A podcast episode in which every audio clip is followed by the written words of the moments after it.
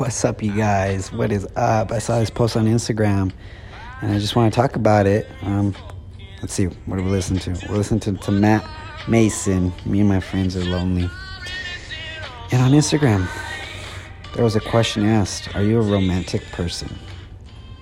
And in this movie called Stuck in Love, there's this one scene where these two characters are sitting outside, and one of the characters she says there's two kinds of people in this world hopeless romantic and realists. And I ask myself that question like, which one am I in? Like, which one am I more of? I've been told I'm an, a hopeless romantic from different people.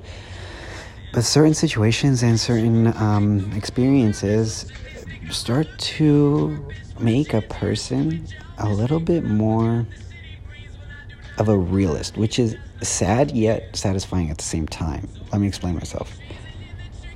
There's a lot of importance in being a realist and understanding the realism in a relationship and also where you are in life and stuff.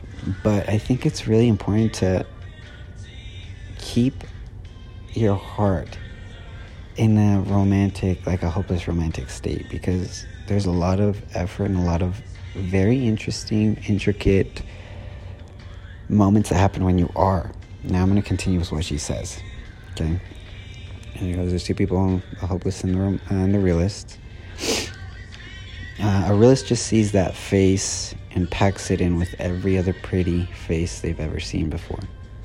The hopeless romantic becomes convicted that God put them on earth to be with that one person.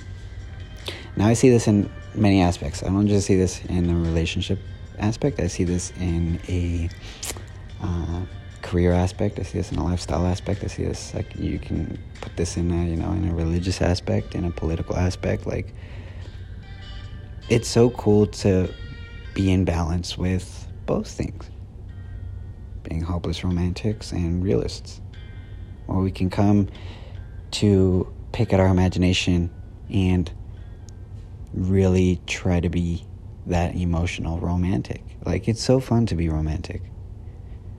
And on the other side, um, being a realist, and she explains it in a sense of someone that just sees a face and just packs it in with other pretty face they've seen before. Which it happens, you know. That's why exes exist. That's why X jobs exist. That's why X ideas exist. That's why X relationships exist. Because you come to understand that on a realist side, there's so much more to you than you believe. There's so much more to you than just a simple job and or a simple basic relationship. So that's when the romantic, the hopeless romantic comes in and needs more and wants more.